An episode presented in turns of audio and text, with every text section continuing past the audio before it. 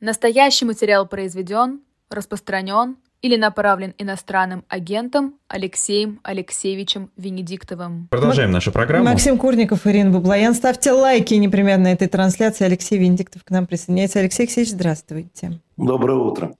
Алексей ну, Алексеевич, да, Россия, Африка. Да, про Россию и Африку хотим с вами поговорить, но вы наблюдали, наверное, за первым днем форума? Ну, я наблюдал, сидячи в аэропортах, в пересадках за первым днем форума. Единственное, что могу сказать, поскольку сегодня главный день, еще рано подводить какие-то итоги, но я могу вам сказать, что, скажем, бывшие метрополии очень встревожены этим саммитом. Я имею в виду французский истеблишмент, часть английского истеблишмента, португальский истеблишмент, с тем, с кем мне а, удавалось переговорить, потому что они а, явно видят желание Владимира Путина а, интегрироваться максимально а, в Африку не только в экономические да, а, проблемы, но и в политические, и а, они внимательно следят за присутствием или изменением в ситуации с группой Вагнера. Каждый раз, когда ты встречаешься с кем-то из а, людей, принимающих решения, обязательно заходит отдельная история про Вагнера. И а, вот было единственное публично, что я сделал интервью с министром иностранных дел Португалии, который угу. только что вернулся по а, значит, из вояжа по Африке. Он сам заговорил про Вагнера, конечно, у меня стоял там, да, что на сайте RTVI вы можете посмотреть. Он сам за это заговорил, и он рассказал дивную историю о том, что когда он говорит с африканским руководством разных стран, я напомню, что все-таки Португалия бывшая метрополия, а, говорит, ну что, что, Вагнер, наемники, это же опасно, они ему отвечают, что это не наемники, это наши друзья, это наши партнеры, которым, которых нас прислал Кремль. То есть они воспринимают их как представителей российского государства? Это африканский президент, и говорили министру да. иностранных дел Португалии. Да. да, давай, я вот все-таки... Да, да, да. Да, да, да, ну что они воспринимают их как да, представители. Да, а. именно так. Угу. И, а, в общем, приезд значительного количества, я не разделяю, там ха-ха-ха, никто не приехал. Да, из, 40, из 54 африканских стран 49 прислали свои делегации, так, на секундочку из них 17 президентов и 10 премьер-министров, то есть больше половины первое или второе лицо, там, министры иностранных дел, вице-президенты и так далее. Поэтому э, я понимаю волнение э, западных э, политиков этим саммитом, потому что это серьезная история и экономическая, повторяю, и политическая, особенно для бывших метрополий. Ну а по итогам надо смотреть, конечно, понятно, что Путин будет пытаться а, проманипулировать этой встречей. Мы уже слышали о том, что а, в пять стран бесплатно будет поставляться зерно да, взамен украинского еще раз, может, кто-то не обратил внимания, да, Украина не может доставлять, а мы вот вам доставим, вы не пострадаете. Да? Поэтому, э, еще раз повторяю, это не я обращаю внимание, это вот партнеры э, западные, которые отвечают за африканскую политику своих стран, они относятся к этому с, со вниманием, не отмахиваются, я бы сказал так. А при этом, э, насколько, на ваш взгляд, в Европе осознают, насколько Африка менее чувствительна к тем жертвам, которые приносит Украина? А это совсем просто, потому что э, африканцев там идет сразу, по-моему, семь войн с огромным количеством жертв. Слушайте, вот история с, в Руанде с э, Тутси и Хуту – минимальное число погибших, от, внимание, от холодного оружия, да, это не ракета, нажал кнопку, улетела, и там убило, не убило, неважно. Холодным оружием 800 тысяч, еще раз, 800 тысяч человек в стране отнюдь не с 44 миллионами, да, и вам все равно, говорят они, вам, бледнолицам, все равно. Вы все про Украину. А, пропала новость, упала. Помните, у нас был такой, эм, такая рубрика «Не в фокусе», да? Да? Угу. А тем временем э, Руанда заявляет, что войска иностранного угу. государства снова перешли границу и вот... Э, Поддерживающие повстанцев. Как, как... Да, конечно, а, там, да, да, да. а там границы-то они такие, да, как бы такие же э, нарисованные, но признанные, международно признанные. Поэтому африканцы это хорошо, они к этому относятся с обидой что внимания нет, Судан один чего стоит. Вот, поэтому я говорю, каждый со своей почки судит. Вот. Вы вот вы, вы сказали, что Путин там э, ну, раздал кому-то зерно, генсек он назвал это гор, да горсточкой горсточкой пожертвований. А, а как вы как вы думаете вообще Россия она вернется в зерновую сделку? А это для кого горсточка? Вот для той страны, которая получает, или та страна, которая комментирует? Это я знала, что вы так скажете. Не, ну слушайте, это опять же, да, ну хорошо, раздайте вы горсточку. Каждый по горсточке, глядишь, и население э, прокормится. Но там реально а, голод существует. Чего мы этого не знаем? Там реально раци... А, рационирование зерна существует. Ну, реально. И, конечно, Путин из этого делает большой пиар. А что вы думаете, он будет сидеть и смотреть? Конечно, он будет делать из этого Он пиар. хочет вернуться в зерновую сделку, как вы думаете? А, зерно... Что такое зерновая сделка? В целом, история там не про зерно, а про удобрение, если уж так говорить. Про российское, я имею в виду. Это, это дело про украинское зерно и российские удобрения – и Путин хочет э, вернуться в эту сделку на условиях России. Ну, конечно. Потому что, собственно говоря, суть проблемы в том, что а, Россельхозбанк, который должен за это получать деньги, не может получать деньги, потому что санкции. И идея была вывести, ну, грубо я говорю, из-под санкций Россельхозбанк, из э, транзакции Россельхозбанка, чтобы деньги за удобрения приходили, а они не приходят. Ну и тогда мы дальше зачем нам эта сделка? Тогда. Алексей Алексеевич, где-то, где месяц назад, когда мы впервые говорили, продлят, не продлят, вы были уверены, что скорее продлят. Как вы думаете, да, что, что продлят, поменялось? ее и продлят, только на других условиях. Ее и продлят. И включат в нее, между прочим, историю с украинским зерном а, в Европу. Потому что опять там начинается, вот импорт можно, вернее, импорт нельзя, транзит можно, поставки нельзя, существует а, общий рынок Европейского Союза. И пять главных стран, которые, через которые идет транзит, пять соседей Украины, да, ну, запрет на, зерно, на поставки зерна в эти страны существует, и Еврокомиссия этот запрет одобрен и продлен, но встал вопрос о транзите. И поляки, и румыны, и словаки, секундочку, то есть это зерно будет поступать, хоть и транзитом, на внутриевропейский рынок, цены будут падать, наши фермеры будут разоряться, а у поляка выбора между прочим. А, вот, а, в частности. Поэтому это, это огромная проблема, как только начали в ней копаться мы, журналисты, да, нет, ну про лозунги я не буду, там деление только на ВОЗ, и это напоминает мне э, германскую историю, ВОЗ автомобилей или э, импорт автомобилей, uh-huh. да, отнимаем или не отнимаем. Э, это очень сложная проблема, и, конечно же, Путин хочет на ней нажиться, выиграть ее естественным образом. То есть цель-то снятие санкций э, частично с э, торговой деятельности России, ну, скажем, в области удобрений. Пока. Создать прецедент. И поэтому сопротивляется Запад, потому что это, да бог с ними, с этими удобрениями, не такие это деньги, да, для военно-промышленного комплекса России. А нет, это создаст прецедент и по газу, и по нефти, и по алмазам, и по предметам роскоши и так далее. Нет. И вокруг этого все бьется. И они, э, э, сделка в этом смысле, она в широком смысле слова, конечно, он вернется в нее. Потому что она ему выгодна. Но для этого сделка должна быть. Просто сделка. А сделка – это всегда торговля. Вот они сейчас и торгуются. Сейчас Африка нажмет на европейцев по этому поводу. Он хочет э, не самому идти, а попросить руководителя, а вот смотрите, что они делают. Вот смотрите. Для этого И сами. Одновременно с этим, поскольку идут военные действия, если э, смотреть внимательно на ракетные удары по Украине за последнюю неделю, mm. я их тоже включаю в зерновую сделку. Потому что удары идут по портам по Черноморскому побережью. Удары идут по портам э, на Дунае. Да. Да, и уже Румыния там заволновалась. С другой ну, стороны. Ну, это главная артерия. Во-первых, потому что рядом совсем, а во-вторых, там было румынское судно. Да, да, ну вот и сейчас вот сегодня опять вышла информация о том, что в одном иностранном, на одном иностранном корабле, на каком не говорится, обнаружены следы взрывчатки при досмотре, который перевозил якобы зерно, а теперь, ну, угу. все понятно. Идет торговля. За это вот в целом зерновую сделку, на самом деле за снятие куска санкций, э, которые внутри сделки. Если смотреть внимательно, конечно, а не э, твиттерными воплями. Алексей Алексеевич, еще одни международные переговоры. Россия КНДР. А, министр обороны. Честно скажу, не сильно смотрел.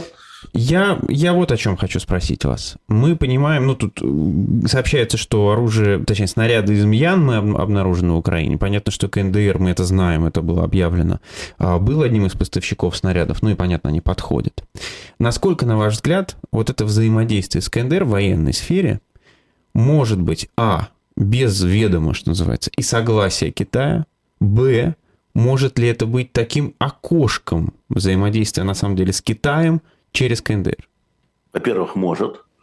А, во-вторых, несогласие Китая, закрывание глаз Китая, да, не обязательно соглашаться. Угу. Да? А, и а, мы знаем, что Корейская Народно-Демократическая Республика, КНДР, у нее очень сильная армия, на самом деле.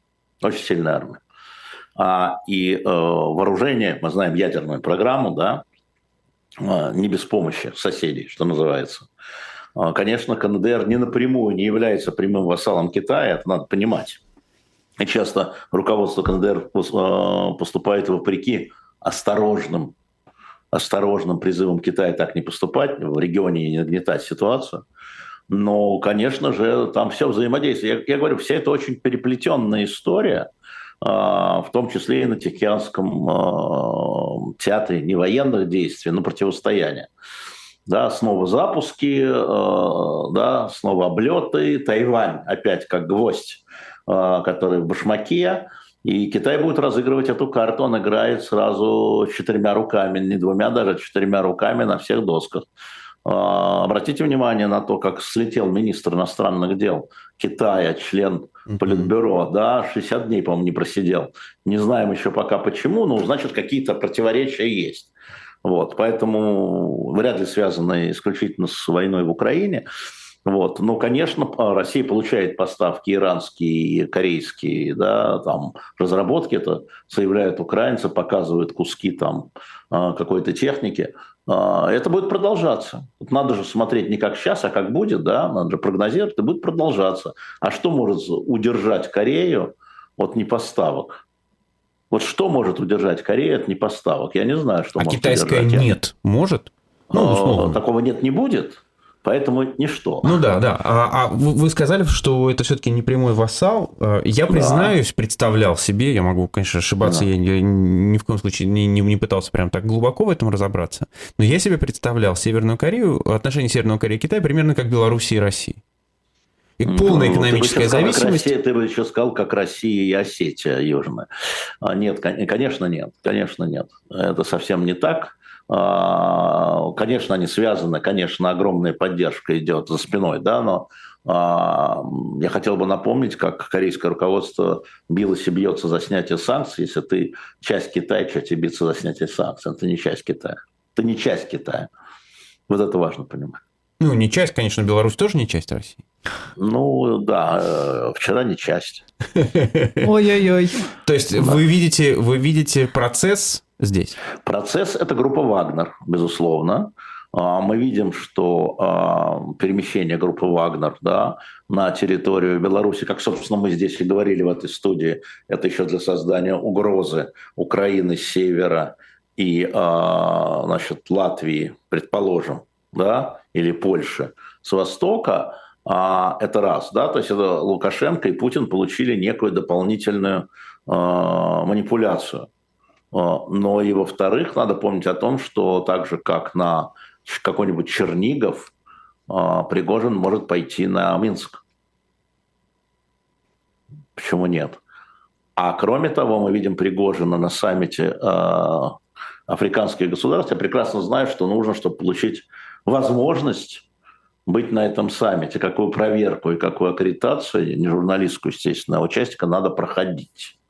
И хотя я вижу, что Пригожин, по крайней мере, на фотографиях не является участником саммита, мы всегда по бейджам смотрим, да? Есть бейдж, нет бейджа на пропуск. И то, что его встречи, это в основном встречи в гостиницах, а не на не в Константиновском ну, Даже дворце. по внешнему виду можно как-то судить, что он там не в э, костюме. С Пригожиным все равно. Не в камуфляже. Не, там, там, не в камуфляже. Надо сказать, что там на африканском форуме кто во что гораздо. Ага. Там участники да. в таких костюмах. Да, и э, я хочу сказать, что он не в камуфляже. Да, не в камуфляже. А он знает, как продвигать. И обратил бы ваше внимание на автора этих фотографий. Э, это некий господин Дмитрий э, Сырый. Русский, угу. русский дом цар. Да. Э, Это координатор по Центральноафриканской республике, mm-hmm. штатский координатор mm-hmm. его, политический координатор его, который давно известен. Например, помните, была история, что якобы начали травить людей Пригожина э, в царе. Так вот, Сырый был эвакуирован в Москву, он у него с признаками э, ира отравления.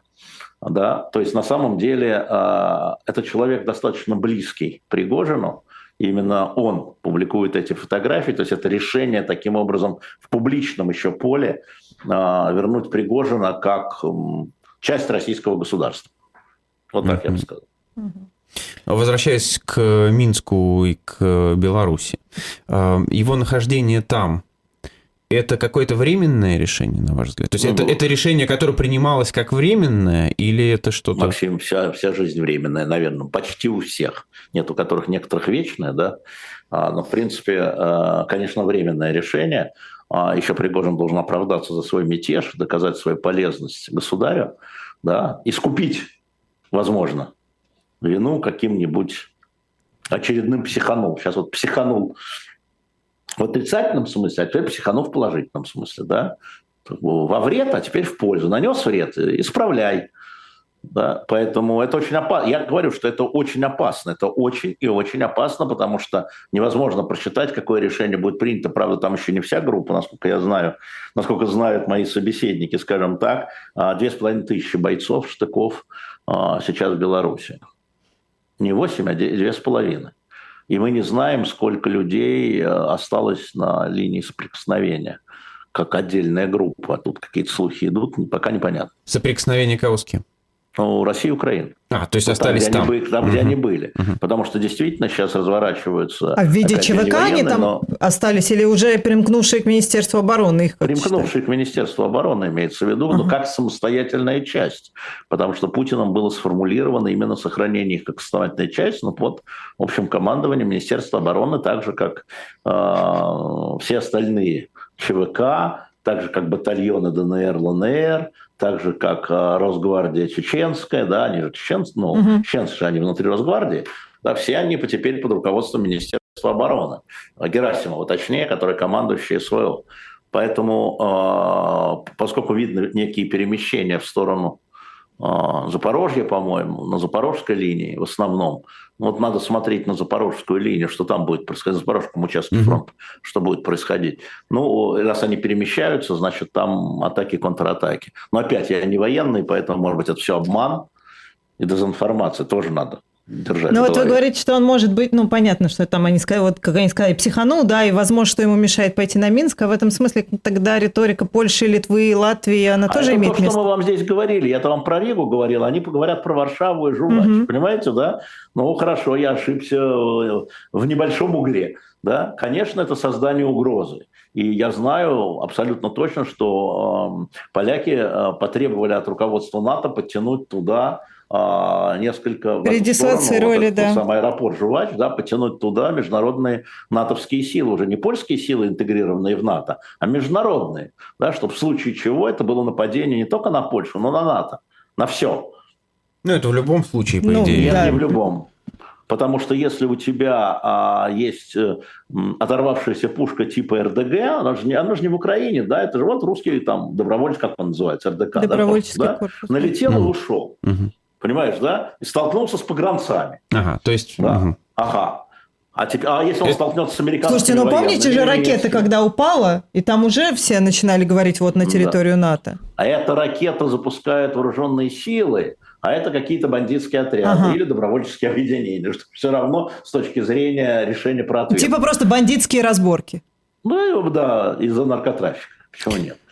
Алексей Алексеевич, в итоге, какие выводы сделал Кремль из Пригожинского мятежа? Еще не до конца. Не думаю, что что-то до конца. Мы же еще не видим основных игроков, мы не видим Суровикина. А, мы не видим а, генерал-лейтенанта ГРУ Алексеева, хотя мне говорят, Мне понравилось заявление Суровикина на рабочем месте. Вопрос, а где рабочее место? Более того, а, канал Суровикин – это фейковый канал, хотя там подписчиков под 300 тысяч в Телеграме. Это фейковый канал. И вот недавно, как я понимаю, Дуров поставил там вот этот значок фейк, потому что обратилась семья Там было очень интересно. Оказывается, Суровикин обратился в Генеральную прокуратуру по поводу этого канала еще 23 мая. Mm. Что от его имени идет фейковый канал такой. А, и э, прокуратура как-то вяло ответила, э, ему, Суровикин, вяло ответила, что типа там разберемся, но свобода слова. Разберемся, потерпите. Свобода, да. Вот здесь свобода слова, а здесь 23 мая. Да, еще за, за месяц до Пригожинских историй еще Сыровикин э, главком не, не, говорит генеральный прокурор, да ладно. И только сейчас вот э, руководство Телеграма по обращению семьи поставило знак фейк. И вот где Алексеев, где Евкуров, где Мизинцев, да, так что про выводы я бы не торопился. Алексей Алексеевич, я почему спрашиваю вас про выводы? Потому что, в общем, создание губернаторских армий, да, вот новый... Пока не понял, да, послушайте. Вот, ну, ну Максим, ну, ну мысли прямо... какие-то есть. Нет, смотри, это прямо противоречит всей логике э, путинского правления. Поэтому я тебе ничего сказать не могу. Вот прямо противоречит. Вот все время Владимир Владимирович Путин устраивал вертикаль власти, особенно в силовых структурах. Одним из первых его решений было это то, что а, губернаторам не подчиняется, условно говоря, местная полиция.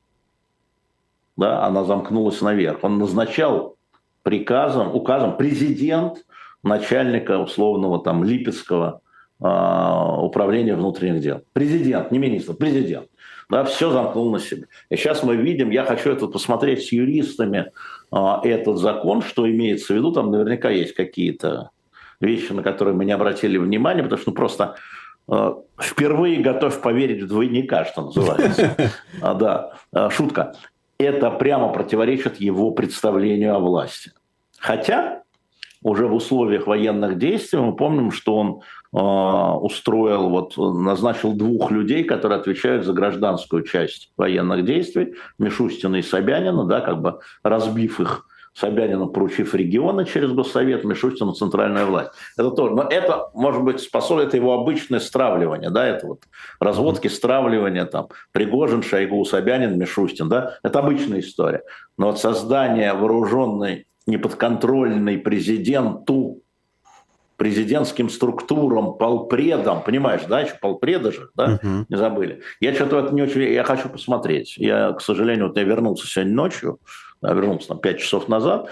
А, я хочу с юристами, а, может быть, как раз, Максим, тебе карта в руки, с Екатериной Михайловной Шульман. А мы разбирали это во вторник, и она... Не-не, надо закон уже, текст уже... Да, да, да, естественно. естественно, закона, мы с текстом да. это делали, да. вот, но я могу сказать, что там, знаете, параллели пока больше всего с ковидом, но то ковид, как говорится, а то а война, то да? вооруженные да. Вот, то есть, зачем там на Дальнем Востоке губернатору вот это, да, я понимаю. Это, это сепаратизм в плохом смысле слова, и Путин этого не любит, поэтому я хочу досмотреть, а может быть с кем-нибудь из э, тех людей, которые так или иначе принимали участие в создании этого закона, депутатов, чиновников, переговорить, чтобы понять логику. Я логику не понимаю. Реально не понимаю логики. Ну, получается, что да, что условный там белгородский губернатор сам должен теперь э, формировать какие-то... Белгородский-то ладно, как Камчатский. Вот да. Ну, то есть по закону могут все. То есть да, не какие-то конкретные территории, там, а все. где военное да. положение, да, там создание территориальной обороны. Но и то, даже в Украине территориальная оборона, которая раньше не была интегрирована, теперь интегрированы вооруженные силы по командованию. И командующий территориальной обороной, первый зам, э, командующий, первый зам Залужного. Да. Вот э, это такая история. Ну, понятно. А почему здесь-то нет? Ну, не понимаю. Пока, пока не понимаю, не буду врать. Ну, то есть это такой страх э, диверсии по всей, по всей России? Они Нет, же там... Для этого есть ФСБ. Но... Вот это для диверсии есть ФСБ, и ты что, создаешь структуру, Так это там одна из, одна из задач это этого подразделения. Логика. Вот когда у нас президентом России будет человек по фамилии Баблоян, он тоже возникнет. А у нас президент... Хорошо, вы прочитайте сначала, Путин, потом да. мы тогда с вами обсудим, потому что это, а собственно, задача, раз... которая там как-то поставлена. дело не в задачах, а дело в том, что Путин же, он э, организационно, задачи можно решать разными структурами. И всегда, и всегда, когда нужно было принимать решение, Путин замыкал его в силовую часть на себе. Никогда, еще раз, правильное сравнение с ковидом, это не силовая часть. Никогда он не делился силовыми полномочиями. Но возникли ЧВК, да, угу. и все равно он считал, что это его. А теперь вот это. А это уже точно не его, потому что они под законными избранными губернаторами. Ну вот. Не-не-не, это странная. Для меня история, я сказал бы словом, странная.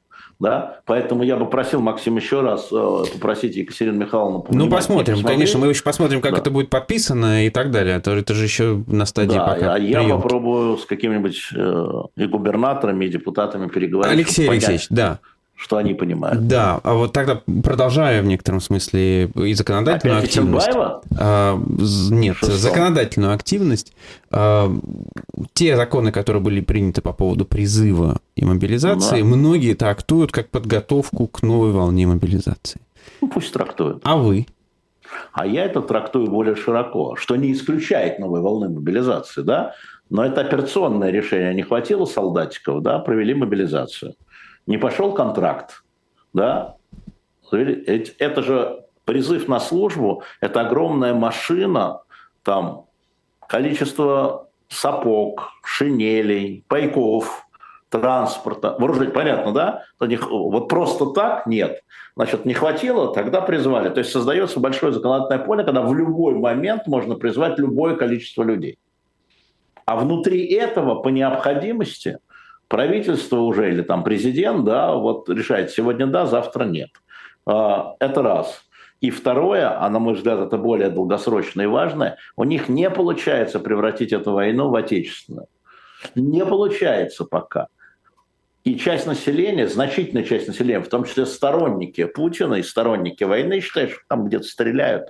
Ну, пусть стреляют. У нас, нас тут вот картошка подорожала на 2 рубля. Не-не, это важно. Они хотят чтобы эта война была священная, они хотят это сделать, чтобы она касалась каждого, касалась каждого. Это дело каждого. И поэтому создается вот это вот поле, это для оперативной истории, и это поле для того, чтобы через это говорить, ну как, вот ваш сосед Вася да, погиб, ну вот эти негодяи, нацисты его убили, жидобандеровцы. А, это, эта задача стоит, она пока не получается, она пока даже с помощью пропагандистов ну, на кого-то влияет, но в целом мы видим такое готовность, если Путин заключит мир, готовность к заключению мира. Да, то есть населению все равно. Ну и пусть. А этого мало им. Вот история в чем. Мне кажется, что вот этот набор законов, он, конечно, технологический, людоедский, очередная война собственным населением на самом деле. То есть депутаты и администрация президента, которые они не верят в то, что люди, они видят это, что люди не хотят идти воевать. Понимаешь? Поэтому репрессивные законы по там, и расширению срока в две стороны, ну не в две стороны, в одну сторону, вам, собственно говоря, да, мы соврали, ну и что? Да, ну и что, что я обещал, я же не сделал, да, как Черноморин говорил. А, вот. И, а, соответственно, это с электронными повестками, закрытие границы. Да? Они не верят, что люди хотят воевать. Это надо понимать, что это символ того, что они не верят в то, что война стала народной, им это надо делать. И вот это, на мой взгляд, главный фокус на то, что пропаганда начинает ослабевать. Люди, ну да, что-то они там говорят, ну пусть, ну хорошо. То есть пропаганда, может, не ослабевает, влияние пропаганды ослабевает? А, история с Гиркиным много показала, на самом деле вот это пафосные заявления людей, что Гиркина нельзя судить за слова, правильно я понимаю, да? Ну, примерно, да. А Соловьева можно? А что ж вы призываете судить пропагандистов-то потом? Уж как-нибудь либо штаны, либо крестик, что называется. Или можно судить за слова, и тогда российские иные пропагандисты, ну, в понимании, или нельзя, и тогда Гиркин, простите, вы уж как-нибудь решите, одни и те же люди – да, они, может, они не сознают, что это вот за слова. Потому что есть слова и слова. Потому что если мы перейдем к юридической составляющей, есть призывы. Давайте убивать всех рыжих. Это призыв. Да? И это не слова. Это побуждение к действию в международном праве. И мы это видим по э, Международному уголовному суду. Да? Э, но таких случаев раз-два и обчелся. И тогда возникает вопрос, ребята, мы сейчас не про политического заключенного, за слова судить можно или нельзя? Гиркина можно, Соловьева нельзя, или Соловьева можно, Гиркина нельзя? Алексей ну, а ну, знаете, можно? как говорится, к счастью, Гиркина есть за что судить, кроме слов. Это да, да, но не, не за то его судить. Нет, секундочку, его же вот... Его а, судить не за то, это да, это так. Смотри, Геркин попал в этот, в этот закон, эти законы, да, вот они резиновые, то, что я всегда говорю, можно подвести все, что угодно. А, экстремизм кодифицируется плохо, поскольку в законе он не кодифицирован. Вот призывы, да слово призыв, он тоже такое, но все-таки там можно отличить. Давайте делать, да, давайте убивать всех тутси, да, как это было. Угу. И то Кабугу судят не за это. Это одна из небольших его обвинительных вещей. Его судят за то, что он закупал вот эти мачете, за то, что он финансировал эти отряды, если писать обвинительное заключение. Да? Не за слова, что называется. И тогда нужно как-то ну, свою позицию прекратить заниматься шизофренией да, и говорить, вот есть человек Гиркин, есть человек Гиркин. А, значит, он был осужден э, нидерландским судом, да, он уже осужден. Пожизненно. Он находится в розыске. Да. Пожизненному. Он находится в розыске. Но при этом прокурор говорит, к сожалению, мы не могли пойти дальше и выше, нам не хватает материала. Кто перемещал БУК, да, кто, ну, понятно, угу. кто давал приказы на это, да, вся цепочка не восстановлена еще до конца. И это конкретная история конкретного преступления сбития гражданского самолета, а не участие там в захвате Славянска. Я обращаю ваше внимание. Угу. Это есть юридическая. А есть, э, ну, как сказать, публицистическая история. И в этом смысле Гиркин также военный преступник. Но если вы верите, что Басманный суд э, значит, э, будет его судить за военное преступление, нет. Он будет его судить по тем российским законам, по которым он судит Навального. И это вопрос не в Навальном и в Гиркине, а в законе. Вот ну и в суде, закон, и в системе. Нужно отменять да, просто. Вот отменять как закон по иноагентам. Его угу. надо отменить. Вот эти репрессивные, как закон о фейках, как закон о дискредитации. Вот эти законы, они резиновые и политические. И поэтому любой, кто попадет, вот президент э, э, Нигера, который сейчас арестован, теперь политически заключенный. Его же за политику арестовали. Его же не людоедство ставят, там, убийство политические, да? Ну, вот но политически там есть четкие словами. критерии. Не, нет, по конечно, признанию, эта да. история нет, но в uh, публичной а в публицистике это можно говорить, можно сказать, там, Курников, ты преступник, я считаю. Это публичная полемика. Угу. Но если мы исходим с точки зрения уже судить с точки зрения лекции, да, ну идите доказывайте, что Курников у Баблояна плюшку украл на завтраке. Алексей Алексеевич, а если, опять же, да, продолжать тему Гиркина? Да. Никаких выходов на улицу. Вот это вот вы говорили, что да такая поддержка все... и так далее. Это все где? Нигде, потому что, а, еще раз, а, аудитория Гиркина, аудитория Пригожина, а, это аудитория Владимира Путина, которая радикализировалась в ходе военных действий. Это люди, которые говорят, да, мы путинцы, но он что-то ослаб, надо помочь дедушке. Надо вот показать, что надо... вот э, это они не выйдут никогда против Путина. Не гиркинцы, то есть никогда не говори никогда, но в принципе... То сейчас, сейчас выйти за Геркина – это выйти против Путина? Да, потому что его арестовал Путин. Потому что его арестовал Путин. Вот какую-нибудь запустить там петицию, Владимир Владимирович, что же вы делаете, это они могут. И собрать много подписей они могут. Это они могут. Вот, но не будут. Потому что они прекрасно понимают, что э, тот занимался прямыми оскорблениями кого? Зеленского? Нет. Путина. Навального? Нет. Путина. Они путинцы. Это, конечно, нам всем нравится, когда сильных и властных оскорбляют и унижают. Ну, как он его там, что Байдена, что Зеленского, да, там, что президента ЮАР, неважно, да, а, да, да, да, да, да, про так их жирных котов. Но принимать в этом участие опасно. Поэтому нет никого почти. Угу. Пока мы с вами сидим э, в эфире, тут новости приходят к двум темам, о которых мы с вами сегодня говорили. Одна скорее для наших э, зрителей и слушателей. Совет Федерации одобрил законопроект об увеличении до 30 тысяч рублей штрафов за неявку в военкомат по повестке. Угу. Ну вот это, собственно, те репрессивные, как вы говорили, за то, что люди не хотят идти. А второе это вам, Алексей Алексеевич. Россия списала африканским странам долгов на 23 миллиарда долларов. Об этом Владимир Ох, Путин сообщил. Ну я, я, я приблизительно понимаю, потому что э, Путин-то хочет воспользоваться ситуацией, да и африканские страны хотят воспользоваться. Кто же не захочет воспользоваться ситуацией? Владимир Владимирович, мы вам нужны, заплатите. Ну, так, конечно, разговоры не ведут, но по смыслу так. Да? Заплатят, кому-то заплатят бесплатным зерном, кому-то спишет, как Сомали, 800 миллионов или 700 Слушайте, ну какая-то это бездонная бочка в Беларуси. Да, они, нет, кучу Ира, денег. не получат они никогда эти деньги. У них эти деньги э, не выцарапаешь. И Путин меняет, э, как бы это сказать, такой... Это, мне, это можно спросить у Касьянова, который долги-то закрывал mm-hmm. таким же образом, когда был премьер-министром. Прощали долги. Вы чего?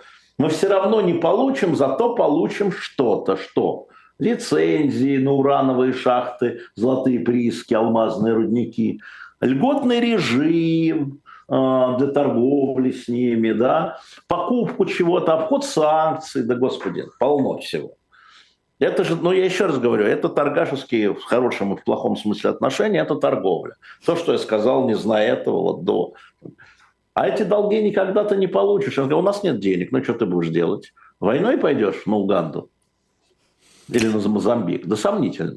А можно я вас про э, миллионеров или как про миллиардеров наших спрошу еще в Лондоне? Тут Нью-Йорк Таймс написали о том, что власти Великобритании разрешили э, значит, Петру Авину и Михаилу Фридману э, расплачиваться внутри с этой стороны миллиардами, тратить миллиарды, нет, Возможно. подождите, не, э, сотни тысяч долларов на повседневные расходы, несмотря на санкции. Это, это что? Это послабление Ира, санкций? Это, это, это опять бла-бла-бла. Значит, я посмотрел по, по-моему, Авину, не помню цифры. Значит, ему разрешили тратить 77 тысяч долларов на 19 человек. Или Фридман, не помню, да? Делим, получаем что? Что 3,5 тысячи долларов в месяц угу. в среднем на персонал, на каждого человека из персонала. И сразу как-то эти сотни тысяч улетают вообще-то. Ну да, разрешили, да, это вот история о том, что вводили санкции на, налетом, нахватом, вплоть до того, что там нельзя было платить за детей в школах. Это правда. Это, смотри историю Германа Хана. Вот. Ну, сейчас стали разумнее к этому подходить. Это же лишение рабочих мест вот этих водителей, поваров, да, и так далее. Это вот для этого, для этого, для повседневной обслуги, если хотите это слово. Ну, я думаю, что суть была в этом. Ну, то есть это очень должен быть, это лицензия, ты получаешь лицензию на возможность снятия средств и отправить только э, его... На определенные целев... расходы. Да, целевым образом под контролем судебных исполнителей. Да, ну да, так, ну так к этому и должно было двигаться, да, может еще разрешать школам платить за обучение детей, наверное. Алексей Алексеевич, а, а то, что с Тинькова сняли санкции, это хорошая новость только для Тинькова или для многих? Нет, Тиньков это особый случай все-таки. Нет, конечно, а, введение санкций на летом не за индивидуальные нарушения и преступления, это неправильно, я уже говорил, но это неправильно. Да, санкции должны, на мой взгляд, вводиться индивидуально, не по принципу паспорта или по, не по принципу там, а, благосостояния. Должно быть доказательная история. Моя позиция от этого не меняется.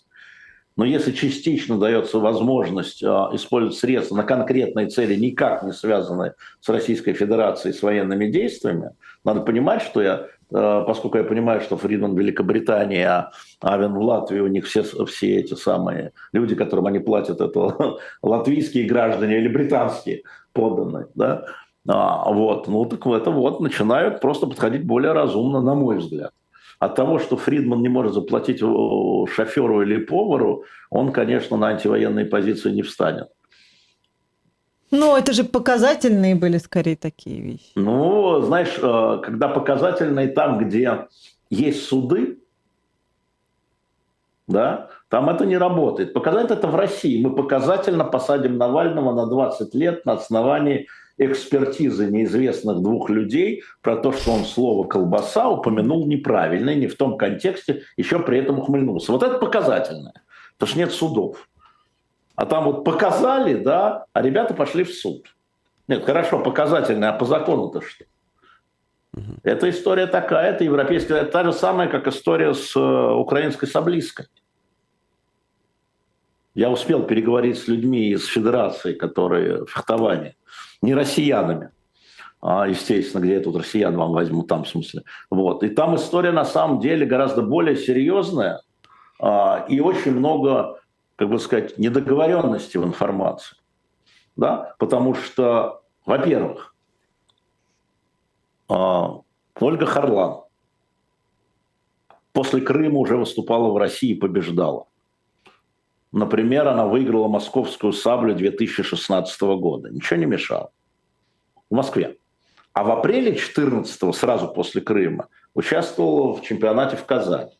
Ну и что? И если подходить, сейчас объясню, да. если подходить к тому, что давайте вспомним, как в 2002 году кто-то что-то сделал, да, ну давайте ко всем подходим. Это та же история, как с Гиркиным и Соловьем. Значит, если у нас 24 февраля отсечка, значит, она отсечка для всех. Это первая история. Вторая история. В уставе Международной Федерации сказано, что поединок, внимание, считается незавершенным. Еще раз. Угу. Это не нарушение каких-то правил поведения. Поединок считается незавершенным, если нет финального рукопожатия. Рукопожатия. И он был не завершен с точки зрения федерации. Поэтому она победила в этом незавершенном поединке, и присудили победу, и ее дисквалифицировали, начиная со следующего поединка. Не из-за россиянки. Болгарка выиграла, не вступая с ней в бой. Она просто дальше не может принимать участие, потому что она, не завер... она ушла, не завершив поединок. С этой точки зрения, сказал мне один из судей международных, с огромным опытом, да, на плохом французском и хорошем испанском. Да? Так нельзя, ты знаешь правила. Ну, ты можешь выбирать, как ты хочешь, конечно, ты можешь нарушать правила, можно рукой забить мяч в ворота. Это то же самое. И настаивать ногой. Поэтому э, эта история очень важная, она это не проходная история, не история там помахали флагом. Она сделала свой выбор, она очень сильная, соблизка с ней, о ней все говорят с уважением. А, вот, но она знала, чем это закончится, потому что это прописано в регламенте, она так сто раз сделала. И есть еще одна история.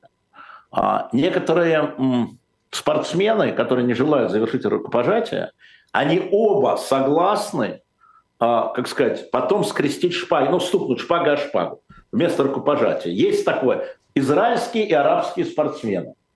Значит, это обговаривается до поединка. Обе стороны согласны, и тогда судья признает поединок завершенным. Понимаете, да? Есть правила. Есть правила. И каждый выиграл свое. Значит, российская, которая под нейтральным флагом выступала, кстати, она не под российским флагом выступала, она не российская в понятии федерации, не российская. Она проиграла и ушла, не, она не ушла. Не ушла, она, она сидела ждала. на сцене, да. Нет, она ну, ушла с турнира, да. чемпионата. А, это да. Все, она проиграла, ей не зачитали победу. Я тут прочитал, что вот вместо Украинки начали неправда. Она проиграла. Вот этот поединок, 1.32, да, выиграла украинская спортсменка. Поскольку она не завершила поединок, да, то она дисквалифицирована в следующем, в 1.16. И это просто правило. Это европейское право. Соблюдайте международные правила да, и больше ничего. Вот, вот, вот эта история, на самом деле, более глубокая. Но я, откровенно говоря, не поняла, к чему вы сказали про ее выступление в 2014 году и после. Совсем. А я тебе скажу, потому что когда сейчас людям вспоминают о том, что они когда-то там, как Навальный в восьмом году чего-то сказал про, про что-то, или в 2014 году про Крым сказал, и про бутерброд, да, и ставят ему это вину. Ну вот, ребята, это то же самое. Я про лицемерие, я не про нее. Я про лицемерие. Я-то считаю, что отсечка 24 февраля. Okay. Вот все, что до 24 февраля, э, имея в виду политические позиции по Украине, не может быть и не должно быть поставлено в вину. У людей открылись глаза про другое. У нее, у российских некоторых оппозиционеров. Вот к чему я это сказал, понимаешь? Это не ей в упрек ни в коем случае. Хорошо, хорошо что вы это сказали, что, да, потому что прозвучало вот, именно спасибо. так. Да. Нет, хорошо спросили. Да. Это упрек тем лицемерам, угу. которые говорят, ой, вот она теперь народный герой, теперь до 24 февраля, 23 февраля. А, давайте договоримся об отсечке. Я просто к этому призываю. Тогда всем будет понятно. Ну, давайте скажем, Алексей Алексеевич, как, да. как Сосенбаев. Да. Мы, мы об этом говорили сегодня утром, тоже уже про, и голосовали, да. и у нас 50 на 50. 50 ну, на 50. Правильно, люди должны, это очень хорошо, потому что люди должны относиться скептически, спорить, взвешивать, но для этого нужны аргументы. если вы делаете упреки и Сенбаевой до 24 февраля, но делайте упреки и Харлан до 24 февраля. Тогда. Иначе это лицемерие. Если вы э, говорите о том, что нельзя сажать за, за слово, и поэтому Гиркин политзаключенный, то Соловьева нельзя сажать за слово, или там кого-то еще. Не надо лицемерить, а то у нас все лицемерие сейчас берет вверх. Чистой воды лицемерие. Ну, тут замечает, что пожимать руки в этой ситуации тоже лицемерие. Ну, это, в общем, сколько людей, столько мнений. Давайте вот к чему вернемся. Это хорошо, мы это любим. Да, к политическим э, арестам. Э, вы говорили про Гиркина. Я хочу вас спросить про Кагарлицкого. Ну, а, абсолютно очевидно, что Кагарлицкий является политическим оппонентом Путина и являлся всегда, да, и э, он по этому поводу и был задержан, потому что он с левой, э, с левой риторикой э, тоже начинал забирать путинскую аудиторию. Путина и левая же аудитория, да, и его сочли опасным. Ну, а понять, в каком смысле? Он все-таки, кажется, кажется, давно не политик, он скорее теоретик. Так у нас все иноагенты, не политики. У нас среди, обрати внимание, среди иноагентов политиков нет. Обратите на это внимание, ну почти Ну, нет. мало. Они мало. меньшинство, да. Да, они меньшинство, мало.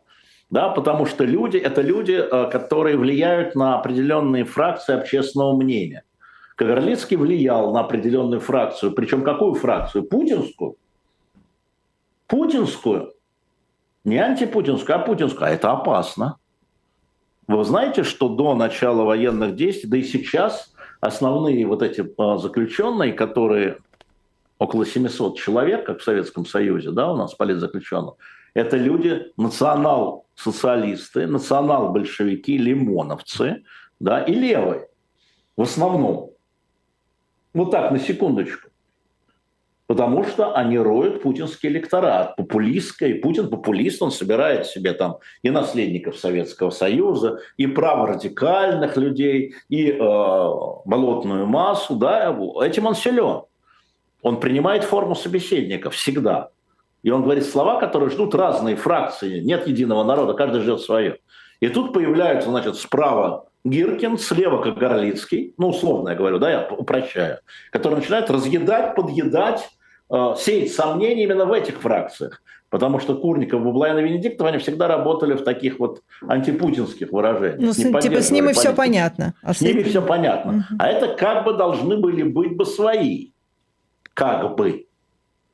А они как бы... В общем, они предатели, да, мы враги, они предатели. Вот так. Предатели хуже. Политики. Предатели хуже. Конечно. Просто вот так сразу, что называется, в да ФСБ или в Сыктывкар? Ну, там просто, насколько я знаю, это дело, оно давнее, его ведет у ФСБ по Коми, mm. по республике Коми.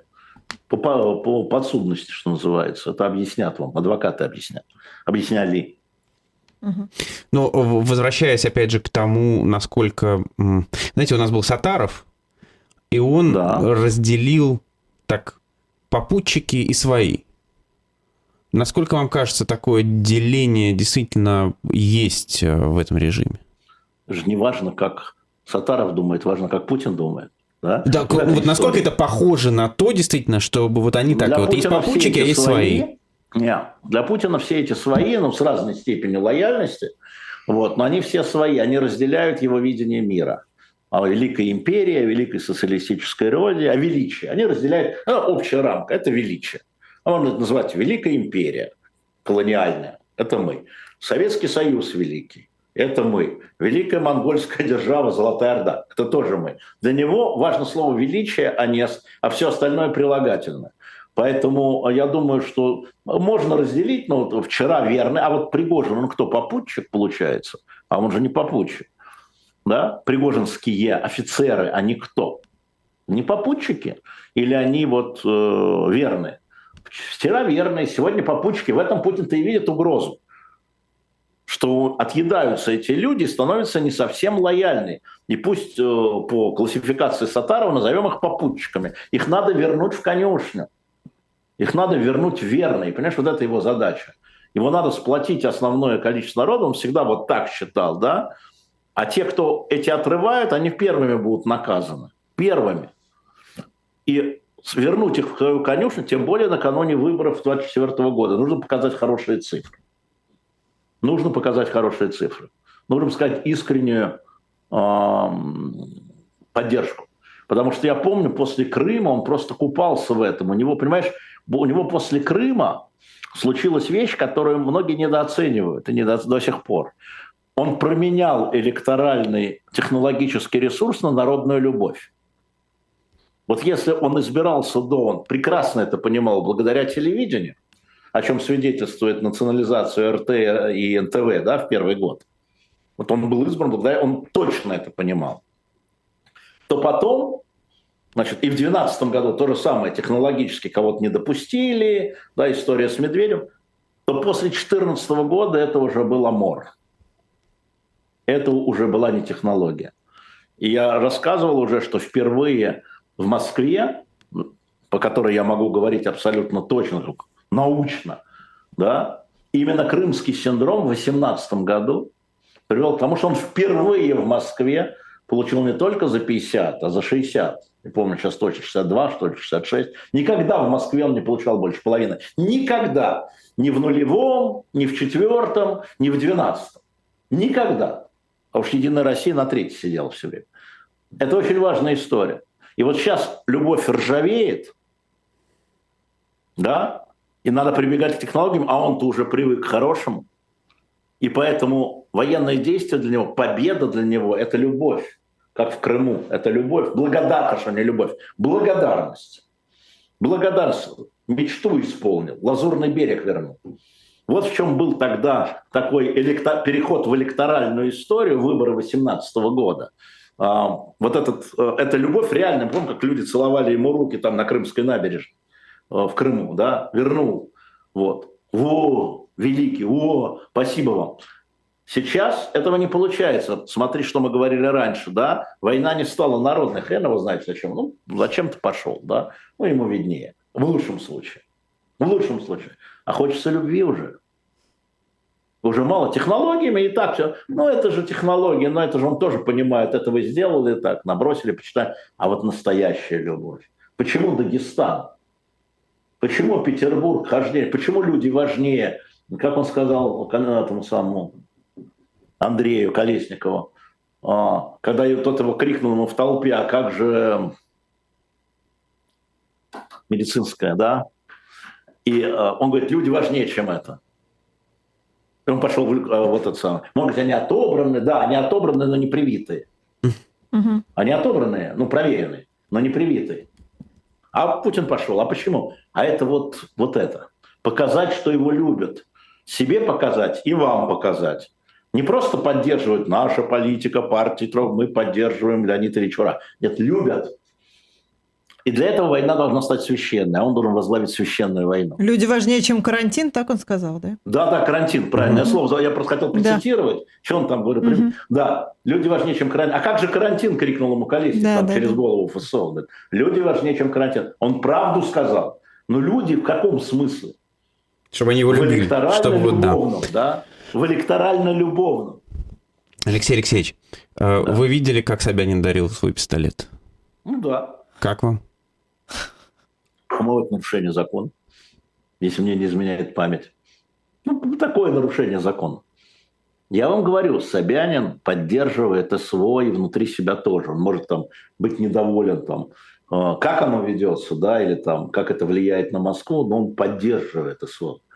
И его, вот этот его достаточно театральный жест, это же под камерой, понимаешь, да, это же вот это единственное, что он пока сделал там, э, показав Путину, и вам, что он поддерживает СВО. Ну, да, он поддерживает СВО. Он не прав. Вообще никого не смущает, э, что это действительно нарушение закона под никого, камерой происходит? Никого. Нарушение закона в Российской Федерации. В Российской Федерации э, друзьям все, а врагам закон.